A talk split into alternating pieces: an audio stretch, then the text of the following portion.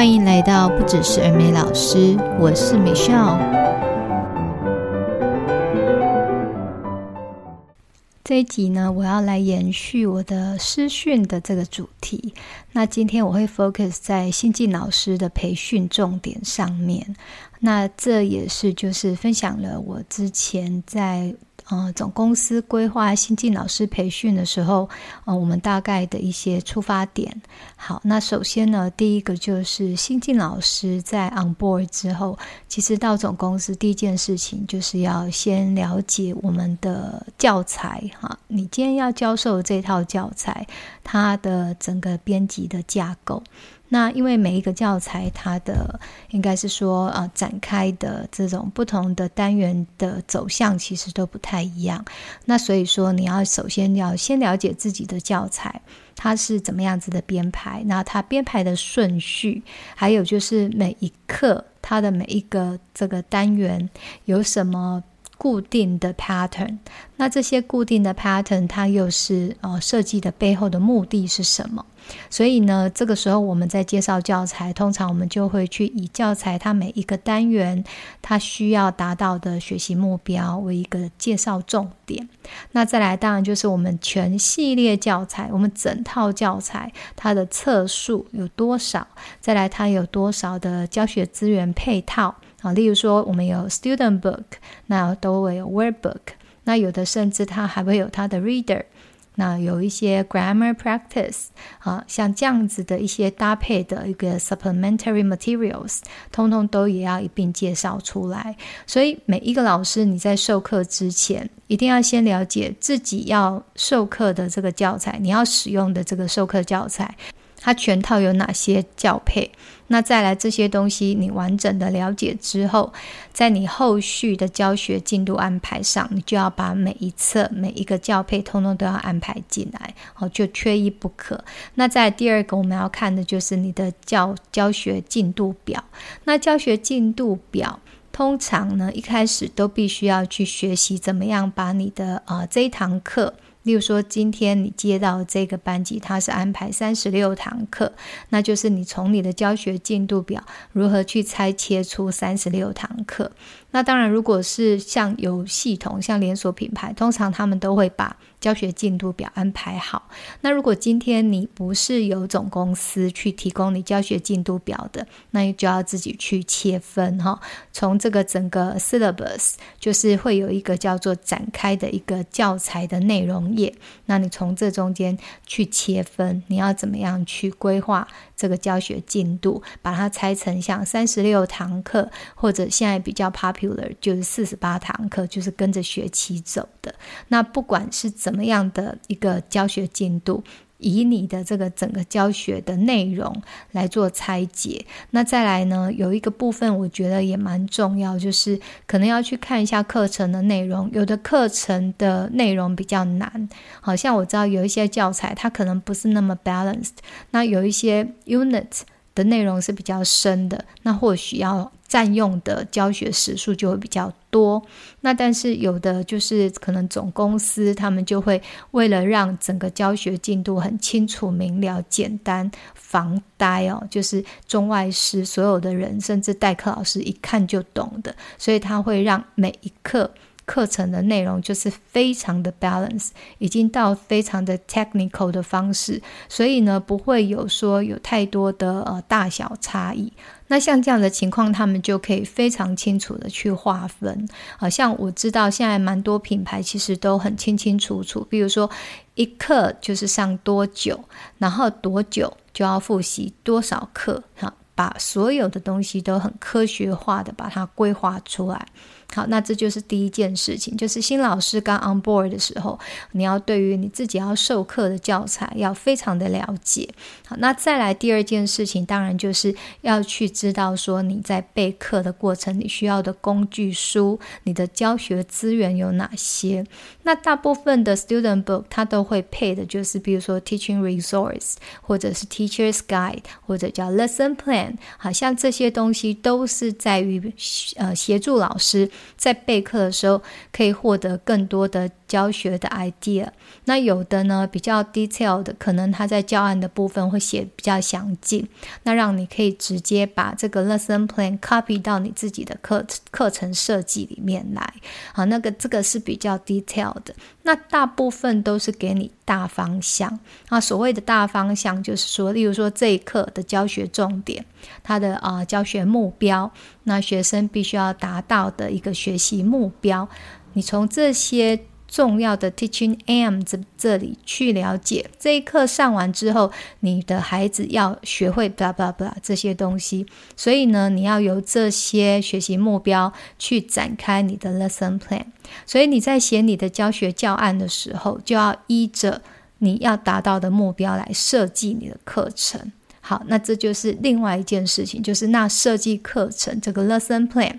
我们怎么知道怎么设计课程？所以呢，如果说你是有品牌，那当然总公司会跟你做培训，让你知道怎么设计课程。那如果是没有任何的资源怎么办？所以这个时候，我会觉得说，老师们可能要呃积极的上网去寻求一些了解，就是你要怎么样去设计你的教案。那设计教案一般来讲，我们大概会分成四到五个步骤。那这四五个步骤不外乎一开始的 warm up。就是暖身哈，课前的暖身通常大概五分钟到十分钟哈，不要花太多时间。那第二件事情就是 presentation，你要开始展开你的课程，一个演绎好，你用演绎或归纳，那把你的课程介绍出来。今天的学习重点是什么？有几个单字？那这些单字怎么念？再来怎么用 phonics rules 去把它们 sound out？那再来这些字是什么意思？好，让小朋友去练习造句。或者去呃触类旁通的去举例，好，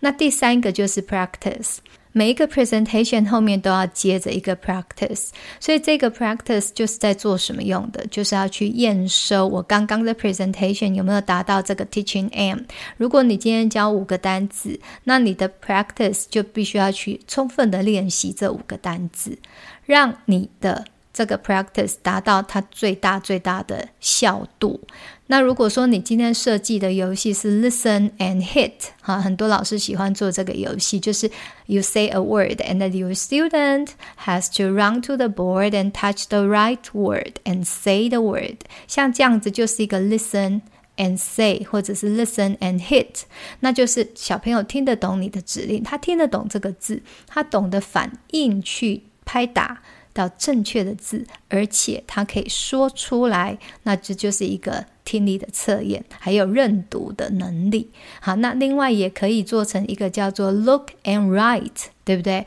？You flash the card and then everyone look at my card and you have to spell the word on the board。那这个就你可以确定你的孩子他是懂得这个字，而且他能够去拼出这个字。好，那这样子你也同时去测验他们的 reading and writing ability。所以每一个 practice 的设计其实都有它背后的意义哦。有时候我会看到很多老师就拿着一颗 sticky ball，那从头到尾就是一直在丢那一颗 sticky ball。可是我就会觉得很疑惑是，那你有没有去思考，你设计这个游戏的背后，你想要达到的是什么目的？可能很好玩，大家一直丢球很好玩，或者是边丢球还可以边决定谁得几分，那同时可以当做计分，也可以当做教学。问题是每一次做的都是 listen，那。除除了 listening 的 ability，其他的能力就都没有测验到。我觉得这样子在课堂上的 practice 会比较可惜一点。好，那再来的 presentation，当然你就也同时要把你的 sentence pattern 带出来。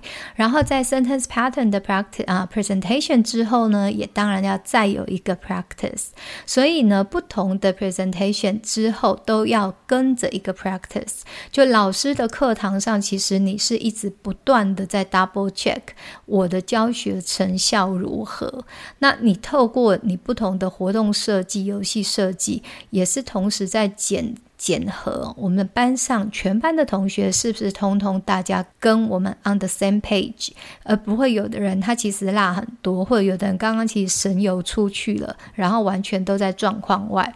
那就是为什么老师你课堂上的这个教学节奏要掌握得很好，就是你。你在同时授课的过程当中，你一直不断的在 prepare 你孩子的能力，因为下一个 round practice 的时候，我就希望可以马上可以现学现卖，而不要等到回到家下一次上课才在那边验收，那个都已经失去了时效性了。所以我在培训的时候，其实我都会跟老师讲，就是我们的每一堂课，我希望回收的是 eighty percent。的一个成功率，就是大家的吸收度要达到 eighty percent。那如果说大家离开这间教室之前，他们的学习成效都已经到达了八十 percent，剩下的 twenty percent 就是你留回家去做写功课。或者去做额外的复习，然后跟下一次我上课的时候，我可能进行一个 pop quiz，我就希望把这个全部都补起来。好，所以因此就是课堂上，呃，这个学习成效一定要占最大的比例。那再来留带回家的部分，我们我们。或许啊，就是我真的觉得不要期待太高，但是呢，你一定会有一部分的比例是希望孩子也在家里呃养成复习的习惯啊，呃，至少当天回家那一天要做个功课，然后要打开一下英文吧。好，那至少我觉得一周的两天班这样子的频率，小朋友的接触的频率。我是觉得还算 OK。那再来就是呢，我们如果说你每次都把握，就是每一堂课的吸收度都要这么高，你就不会去落掉任何一个学生。好，所以课堂上全班的参与度一定会更高，因为老师你就秉持着这个原则。然后呢，我们在课堂上进行的活动，请大家尽量的 be creative。还有呢，尽量的就是 integrate different abilities。像你做一个游戏，你同时可以做 listening、reading、writing。那这个时候，你的一个活动其实就已经可以节省掉你很多的时间，然后这个活动的这个成效，它的效度也是相当的高。那我们也不用浪费太多时间在做很多不同的活动。好，就是你在设计这个活动的时候，真的要去思考背后的意义是什么。我觉得这个真的是很关键的哦。然后再来就是，嗯，如果说我们做 practice 之后呢，有一些呃课程主题，它可能可以做一个 production，把它包装起来，成为一个比如说一个综合性的活动练习。那这个时候，你的 production 就可以再加入你的教案里面。那最后最后就是大家都知道的 wrap up。就要整个做验收，也是要啊、下课了哈，所以可能是 communication book 的时间，所以大概是这个整个的 teaching flow。我觉得如果说这个 teaching flow 你掌握住，再来呢，你知道你的课程的时间怎么样去规划安排，然后上课的过程当中，一定记得就是一直不断的 double check 你的教案设计跟你实际在 run 的过程当中有没有什么是漏掉的，好，你需要再加强补充。还是有没有什么是在你啊、期待之外的？比如说，诶，小朋友的吸收状况比较差，那你可能要花额外比较多的时间。那本来你设计的课程内容，呃，因此会有一点点被。影响了，那都没有关系。我觉得慢慢累积，这个都不会是一开始你就学得会的。就是每一次慢慢累积经验，那等到下一次你上到这个部分，你就会知道说啊，这边会比较难，小朋友会卡点，那我需要比较长的时间。那等到下一次你再修正，其实一切就 OK 了。那在有的时候，可能你会发现说，诶，原来小朋友 pick up 得很快。那你就可以有 Plan B 呀，我们可以多玩一个游戏，或者是说，呃，哪一个活动我再叫更多人上来，再多练习几遍，啊，这些东西都是可以促成熟能生巧，不会浪费你的时间，然后呢，你的课时也会使用的非常到位，所以我觉得课程的这个教案设计真的很重要。好，那除了教案设计呢，再来当然还有一个重头戏哦，就是针对不同的能力。不同的呃教学主题来进行培训啊，那据大家知道，这样当然就会有，比如说绘画、绘画教学、单字教学、文法教学、那阅读教学、写作教学，那像比较 starter level 的，可能另外还会有，比如说歌曲教学、韵文教学。啊，像这些不同主题的教学也是一个非常重要的重点，而且，呃，在我们的新进老师的培训里面会占的比较多的时间，因为每一个不同的主题都会让老师有，就是比如说 group discussion，还有会让他们有 teaching practice 的机会，所以每一个主题安排的时间，包括到他们自己私下的演练，有时候还包含做教具哦。所以这就是为什么在新师培训的部分哦，会有时候会花到两天甚至更多天的一个教学时数。那在不同的主题里面，它当然要结合刚刚我说的教案设计。当你学会了这一个主题的教学目标，还有就是怎么样去达到它教学的一个。呃，你需要达到的 teaching objectives，那你就要利用这一个重点来延伸出你的整个教案设计。所以它会有每一个不同的主题的教学，都会有一些我们建议的一些 games and activities，那它都是可以 reinforce 我们的这个不同主题的能力。那你透过这些 reinforcement，就可以让这个教学主题成效可以更好。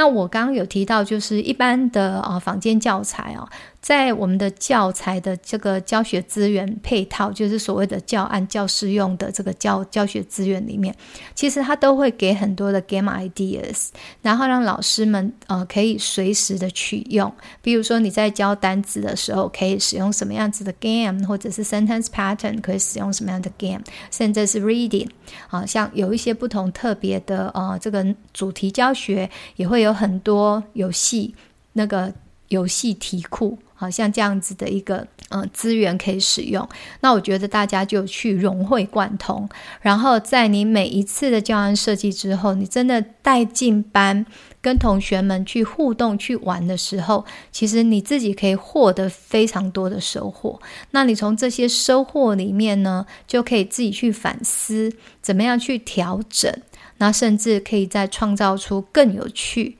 啊更。有挑战，然后更好玩的游戏，那这些就会成为你的口袋名单。那你自己可以保有很多你自己的口袋名单的时候，你在备课的时候，其实你的效率就会很高，因为你脑海里面就有非常多的口袋名单啊。教到哪一个部分，诶，我上次的什么 game 效果很好，拿来用。然后啊，教到什么句子的时候，诶，上次有哪一个东西小朋友的成效很好，也拿来用。那你就一直不断的在取。取用你之前的经验的累积，所以嗯，我也会建议老师在写教案，其实你的教案不要丢掉，就是每一本教案都是你的武功秘籍。那这些武功秘籍呢，就是累积起来，真的就是你的一本。大 know how，然后在呃你设计课程的时候，如果每一次你都可以再增加一些 note 上去，那其实你的秘籍就会越来越丰富。那也不会说就是啊，好像每次都是玩一样的把戏，自己觉得很枯燥、很无聊，或者是小朋友又会说哦，I know 啊，像这样子，他们很喜欢讲一些。这种好像让老师觉得很泄气的话，有没有？所以我觉得就是我们要营造课堂上小朋友的 motivation，那还有就是老师你也要不断的注入心血哦，就在教案设计的时候，还是要去多多的去提供一些新的 idea。那还有另外一个方法就是。当然是跟老师互相交流，就是我们在 Teacher's Office 在休息室里面休息的时候，其实备课的过程当中，我觉得大家老师互相交流也是一个非常好的方式啊。如果你今天玩了这个游戏，那你也可以问问其他老师，诶，你们有设计过什么游戏是比较好玩的？或是你在教这个主题的时候，有没有什么是觉得比较能够达到这个目的的？好像这样子，我觉得可以多多去呃跟老师们讨论，可能你会获得不同的 idea。那这样子，你的课程设计就可以有更多的呃新的不同的东西可以注入进来。好，那呃在新老师就是刚到班的时候，除了就是教案设计，然后课程进行，那当然还有一个就是学生的管理哦，课室管理。那课室管理一般呢，在新进老师的培训，其实也是一个很重要的一门课，就是我们一定会安排。那会让新进老师去学习课室管理，最主要的原因是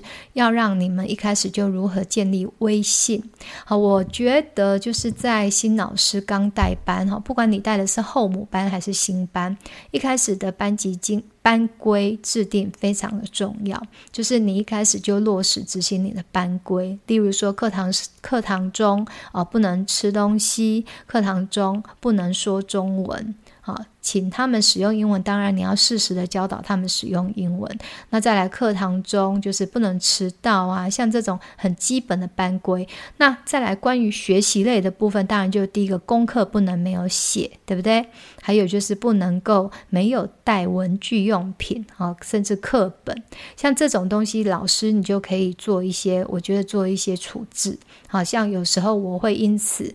比如说，他们那队的星星就会被扣，或者说今天他就没有没有办法获得他本来应该获得的 baby cards 或者 stamps，像这样子的奖励。那有关于就是这些，比如说 baby card 奖励制度可以怎么使用？其实我在之前有有讲过一集哦，就是我们这个既然是补习班流通的一个货币。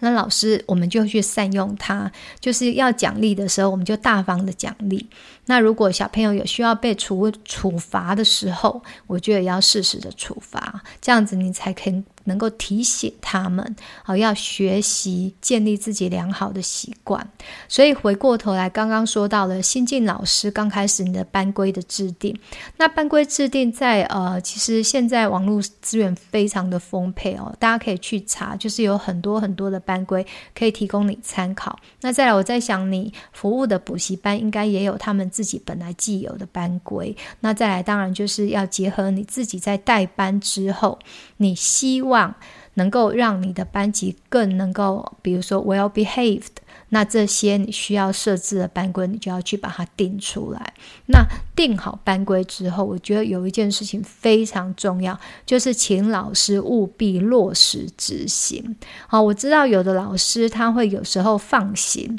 有时候可能跟同学那一天呃感情特别好啊，呃，特别开心。那可能今天心情好就哦放行，没关系啊，下次再处理。然后这个都不行哦，就是照着规矩来。那再来就是我们不用很凶，好，老师我们都不用凶小孩，我们就是依法办事。哈，你既然有这个 classroom rules，这一切就照着 rules 走。那我们就是态度温和，但是你的原则坚定。好，要管理你的班级，要让学生们能够 be obedient，就是我觉得老师你一定要自己从一而终，然后再来你呢，每一次落实你的班规的时候，其实小朋友知道啊，这老师不是在跟我开玩笑的，就是他今天说到是会做到的，那至少他就会比较知道说不会给笑有没有？那小朋友不不会给笑的情况下，其实你要带班，你就会真的很轻松。好，所以就是呃班规制定这个也算是。新进老师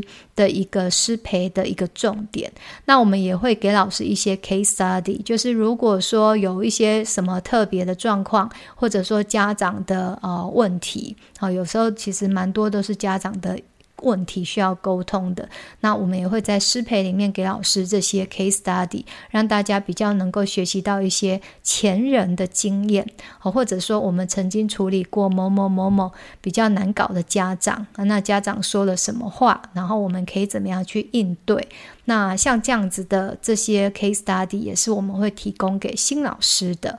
好，那今天呢，最主要就是讲新进老师的一个师训的安排。那因为上一次我在讲座里面有接触到几位老师是幼儿园老师，想要转就是呃幼儿美语的这个。代班老师，那我知道好像都有一个共同的问题，就是因为没有团队可以帮助他，因为他几乎就是整个园所里面唯一一个英语授课的老师，所以呢，感觉比较孤立无援哦。那像呃那时候我是有就是提供我自己。拍摄的新进老师的入门课程，那当然我希望老师们也是都受用无穷。那因为这个课程呢，他上课的时间大概有五个多小时，最主要的内容也是真的都涵盖一些很基本、很基本的 know-how。那我真的很希望我的课程可以帮助到，就是我们所谓的业界小白。然后再来就是我希望的是帮大家建立一些自信心，还有当你对这一个职场的专业，有更多的掌控，有更多的啊掌握跟了解之后，其实你在做事情的态度，还有你的底气也会比较高。那还有就是，可能你在比如说面对你，比如说要处理的比较杂乱的事情的时候，也会比较有一个方向。好，如果你是在像这样子，就是比较没有一个专业，不是连锁的品牌，然后又是比较是草创阶段的老师，或许我的课程也可以帮助到你。那无论如何呢，就是因为现在网络的资源真的很发达，所以我觉得就是几乎没有学不会的事情啊，只有你要不要学。所以我还是鼓励大家，不管你在哪一个啊品牌，或者是在哪一个机构啊，只要你是新进的儿美老师。都不要放弃自己，那就是勇于尝试，勇于接受挫败，然后勇于修正问题。那你当然就会慢慢的哦，祝福大家都变成职场老手。好，那有任何问题呢，也都欢迎你们留话给我。那如果有其他想要听我分享有关私讯的部分，呃，都欢迎告诉我哦。那因为从事视讯的工作，真的时间非常的久哦，就是有太多的内容可以讲，那我让我慢慢的再慢慢的产出给大家知道。